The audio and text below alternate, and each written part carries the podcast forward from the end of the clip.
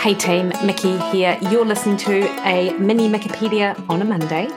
And this Monday, I want to chat about something which I've been talking to people about in my mini course, Unlocking Fat Loss Success.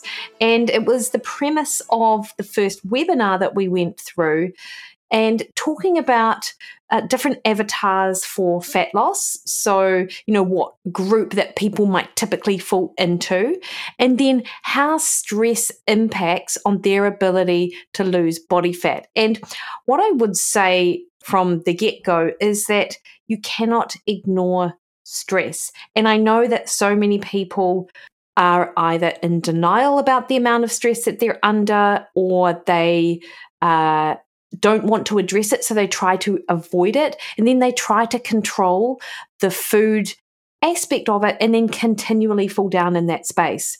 The thing is, just to remind you, as I'm sure that you know, is that the food is a symptom or an outcome of everything else that's going on around you. And unless you are able to manage that other the other stressors and other stuff, then it's really difficult for you to make lasting dietary change. You may be able to for a little while, but sooner or later, things can fall apart. So, this was the premise, I guess, of that discussion. And I just wanted to highlight a few aspects of what we discussed here today.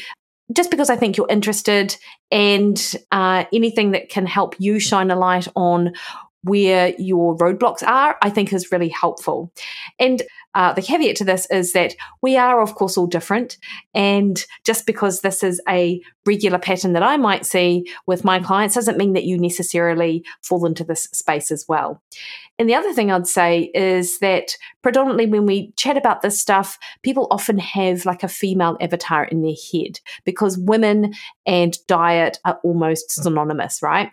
But I mean, it happens with men also, and men fall into these similar categories, and therefore the solutions aren't that different. It's just it might look different, but it's but the underlying sort of solutions and strategies aren't that different.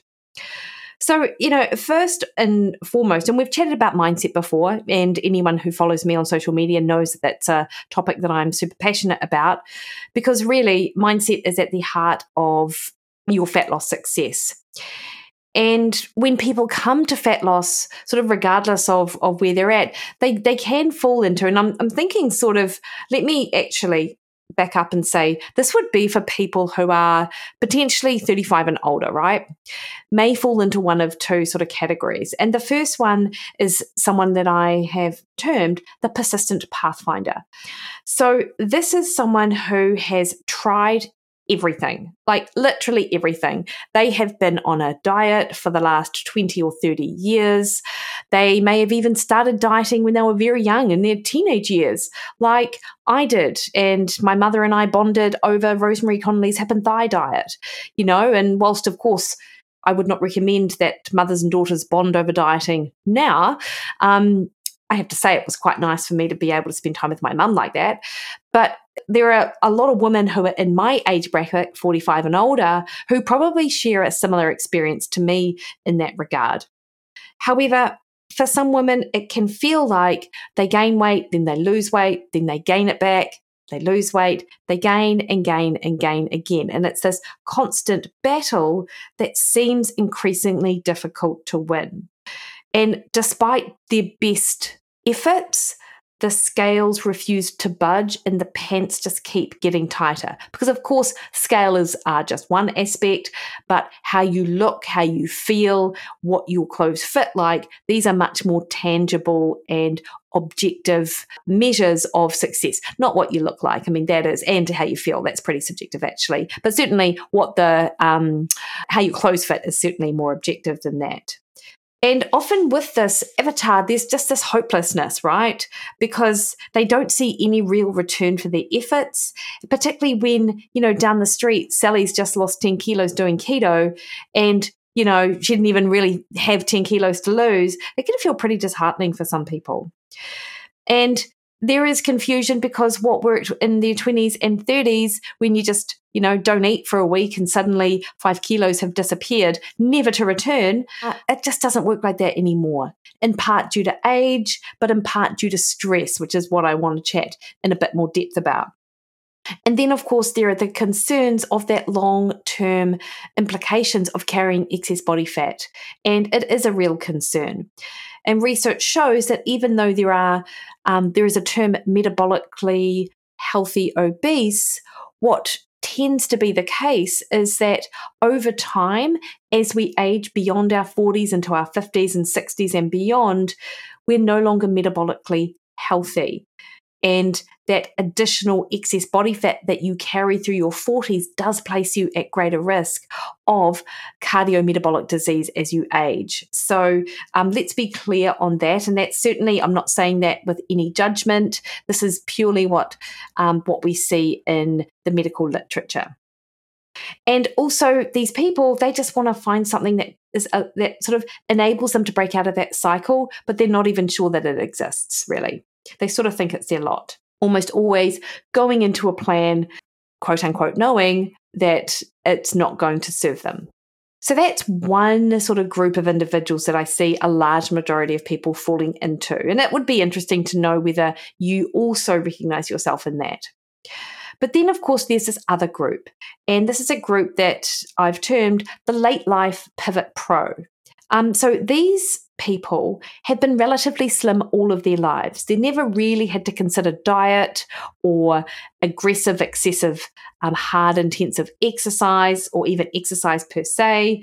They've really just been able to maintain a lean physique, apparently, regardless of what they've eaten and how little they've exercised. Now, before I go on, I will just caveat that by saying this is by no means meaning that they are healthy but if we're thinking about it from a fat loss perspective, these they've just managed to stay lean and then they're not. And it's almost like overnight or over a year or two years, they've gained weight and they can't shift it. And there's a shock and discomfort at that sudden weight gain. There's also a lack of experience of sort of knowing what works, you know, like pulling levers in certain ways, like they just haven't had to think about it before and suddenly they have to think about it. And they also need a manageable and sustainable approach to weight loss. And they're unprepared. They're un- they don't have that same experience that the persistent pathfinder might have. And they do also have this desire to understand the underlying causes of weight gain at this stage of life. And this does often happen as a woman hits perimenopause when we lose the insulin sensitivity of estrogen, we start gaining fat around the middle. Our limbs become skinnier. So your legs and arms are still skinny, but you lose your butt. So you no longer have, um, uh, it's no longer as round. Uh, but the weight appears to shift into the mid region or midsection. And even the scales, I mentioned that the scales might go up, might not go up a lot, but even in some women, they don't really go up at all, yet they've had a definitive shift in their physique. Whilst these individuals or this group might not have the stress from dieting, and that sort of um, because dieting is of course a stress they have other life stresses given just where they are in life. You know you're a carer for your parents. You have a family. You have a household you have to run. You are you have a career and you might be at the sort of um, the pinnacle of your career. You have financial stressors. You have other relationships that you have to make time for in this ever increasing sort of busy lifestyle that you lead. So there is certainly stress, but it might just not be that type of stress that relates to a continual sort of um, chronic dieting situation. And what I would say is that despite the fact that the stressors are different, the stress will impact physiology in the same way. And that's what I want to chat about today. As you know, stress is it's a perception and it is our reality, but it is how we perceive what's going on around us. And everyone is different as to the level of stress that they can adapt and become more resilient to. And by no means am I meaning to diminish a person's experience of stress, but stress is a perception. And the thing is, is that most of us recognize when we are stressed but we may not have those management those management stress management techniques in place to be able to then respond accordingly. But not all of us know that when, when we are stressed and this is certainly true. Like there are people that i speak to and they swear black and blue that they are not stressed but you can see it in the way they hold their body. They're hyper vigilant the tone of their voice might go up and up an octave. They just the way that they their body language just emanates this stressed scenario, even though they don't see it in themselves. And, and that is definitely a um, something to be mindful of. And I also always say to people that, you know, it might not be a good idea to ask someone if they're stressed. It's probably more appropriate to ask their best friend or ask their spouse or, or their partner or their, you know, their parent or whoever, because you're probably going to get a a truer reflection of the stress situation than if you were to just rely on the individual themselves. Anyway, but stress though, stress is essential to life. Cortisol, the stress hormone that is released in an acute stressful situation, governs hunger, cravings, digestion, blood pressure, our sleep wake cycle, our capacity to cope. And it is released to increase energy, focus, attention, to liberate glucose from our liver in order for that to be used for energy. This is all necessary, but it's not designed to be on every single day, several times a day, and we're not designed to be on high alert. Cortisol itself is actually an anti inflammatory molecule, but because it is activated so often, it can actually be pro inflammatory for that reason. And it isn't stress per se that's the issue, because without stress, we'd be dead. But it is unmanaged stress, so not being able to cope. Unrecognized stress, as I talked about earlier, with someone not even in, in denial about their situation. But it also is our addiction to stress. And loads of people fall into this category where we've thrived for years in a stressful scenario where we have juggled work, parenthood, relationships, not just juggled them, we've thrived and excelled in these areas. And some for some people, it's like they almost can't get going and achieve anything unless there is this element of stress. It really stimulates us. The problem is, is that over time, in the years, we become less resilient and we can no longer cope with the same amount of stress. We just find it, our brain finds that hard to recognize. So, because we are addicted to that feeling of completion and satisfaction, you know, that a deadline can bring, if you like. And, you know, just a word on sex differences in the hormones, because I don't think that men and women are that different in, in what I've just described.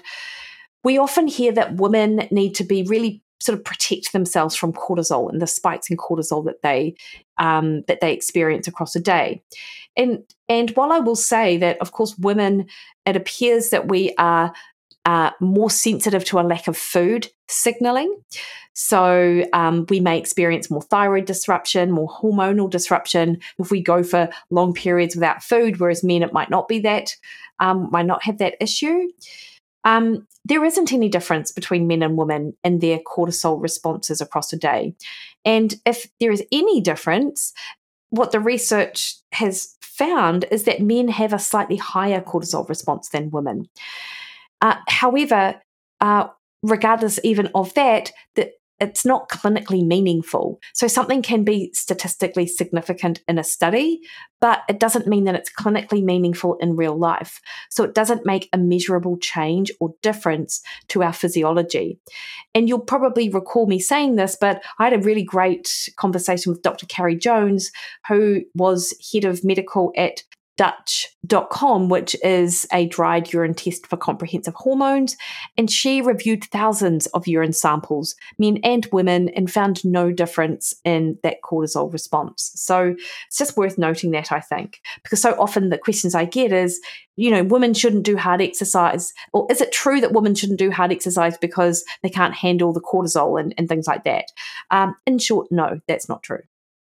Let's talk then uh, briefly about the physiological effects of stress on body fat. And this is where I think it is really important to drill down what happens, just to illustrate why you just can't ignore it. So, when we are stressed, when we have that high cortisol response, we go into that survival mode because of the impact of cortisol. Cortisol does increase and it changes energy allocation to one of preservation.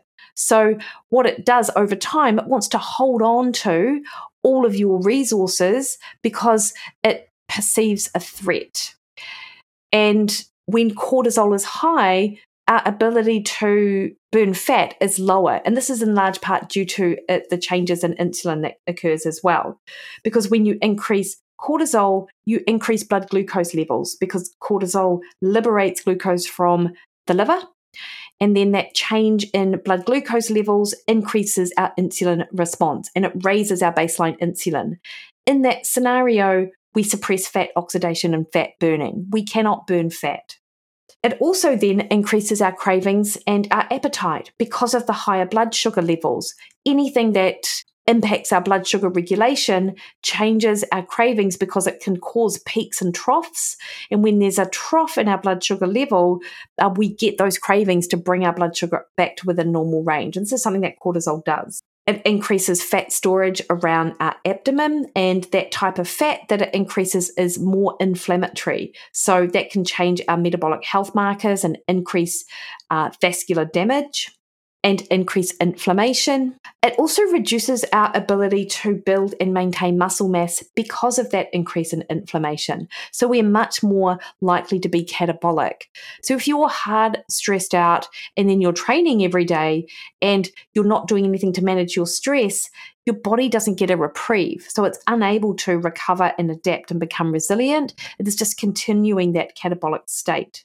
And then also, cortisol can disrupt gut function, slow the rate of digestion, and the inflammation reduces our absorption of nutrients. So, even if you're eating a sort of solid diet, you may not be able to get the benefits of it because we're unable to absorb those nutrients. And nutrients, micronutrients, are the message and signalers of all of our physiological pathways. That's what helps with energy metabolism, hormone production, neurotransmitter production, gut function, and all the rest of it. If we don't digest those nutrients, these things don't happen optimally. And then also, I think it's important to acknowledge thyroid a little bit separately. So, high stress or high cortisol contributes to symptoms of hypothyroidism, so slowing down of the thyroid function. And that looks like fatigue, weight gain, cold intolerance, even in cases where standard thyroid function tests show normal results. And don't forget the, the standard tests are the TSH, the thyroid stimulating hormone, almost like a um, uh, a first red flag. If that's out of whack, then your doctor is going to want to see T4 and T3, maybe. The thing is, is that it's largely acknowledged by the Endocrine Society that TSH is not a sensitive marker for thyroid function, and people really need to be monitoring, uh, as a minimum, our T4 hormone as well, which is thyroxine. And our T4 hormone is what is considered inactive, and it needs to be converted to T3 in order for our metabolism to run smoothly. And cortisol plays into that relationship. So, even in the absence of abnormal numbers, cortisol can be uh, impacting negatively. High levels of cortisol can disrupt that hypothalamus pituitary thyroid axis. And high cortisol can affect the conversion of that thyroid hormone T4 into T3. So it might look like you've got adequate levels of T4, but if you don't check T3, then you're not sure what is happening. And you can't measure reverse T3, which is what happens when T4 doesn't convert to T3, it instead converts to reverse T3. You can measure reverse T3 in a complete thyroid panel that you would order from NutriSearch in New Zealand or NutriPath in Australia or any number of the functional medicine labs in North America and Europe but it's not a, a common marker and it would be a user pays scenario. And so reverse T3 is often higher when there is higher cortisol present because uh, cortisol impacts on the conversion of that T4. And this isn't a good thing. What I would say though is that we're sort of young in the research as to knowing, you know, how much of reverse T3 is a good thing or a bad thing. So can't really speak to that. But what we do know is that if you have high levels of reverse T3, and normal levels of T4 and low T3, then something is amiss and it could be cortisol. Cortisol also can affect the sensitivity of the thyroid hormone receptors. So we have got receptors in lots of our tissues and our organs and, and um, across our body. And cortisol can impact on the ability for um, the receptors to take up the hormone. So it can impact in that way. And then it can also impact on the transport of that thyroid hormone within the body too. So there is a range of different ways in which stress or cortisol um, impacts on thyroid.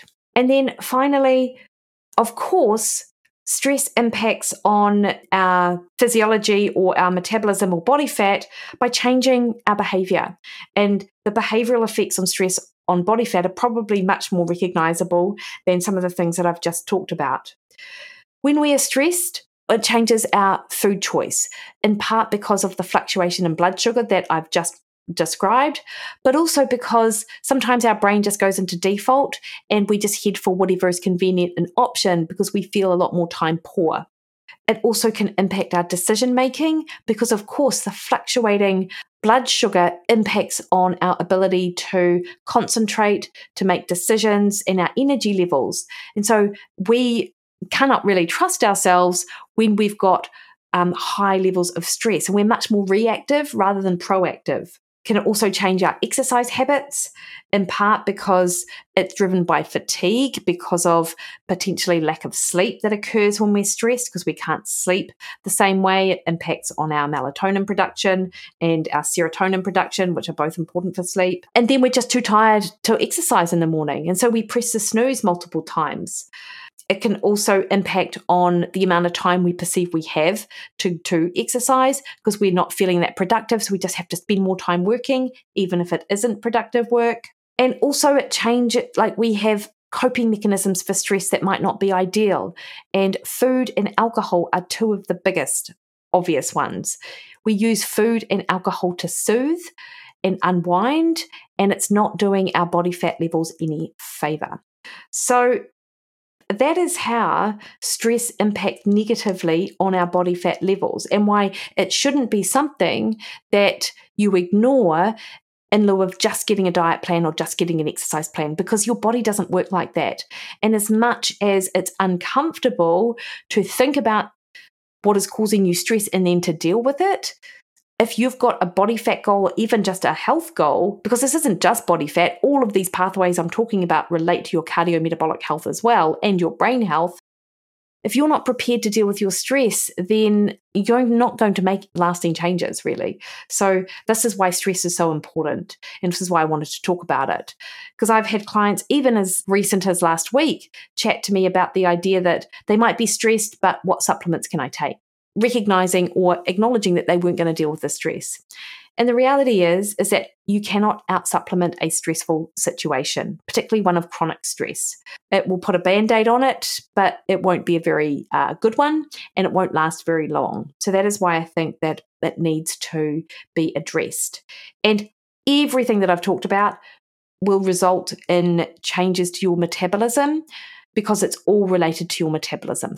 Thyroid's related to metabolism. Obviously, blood sugar regulation is related to metabolism. And of course, body fat storage.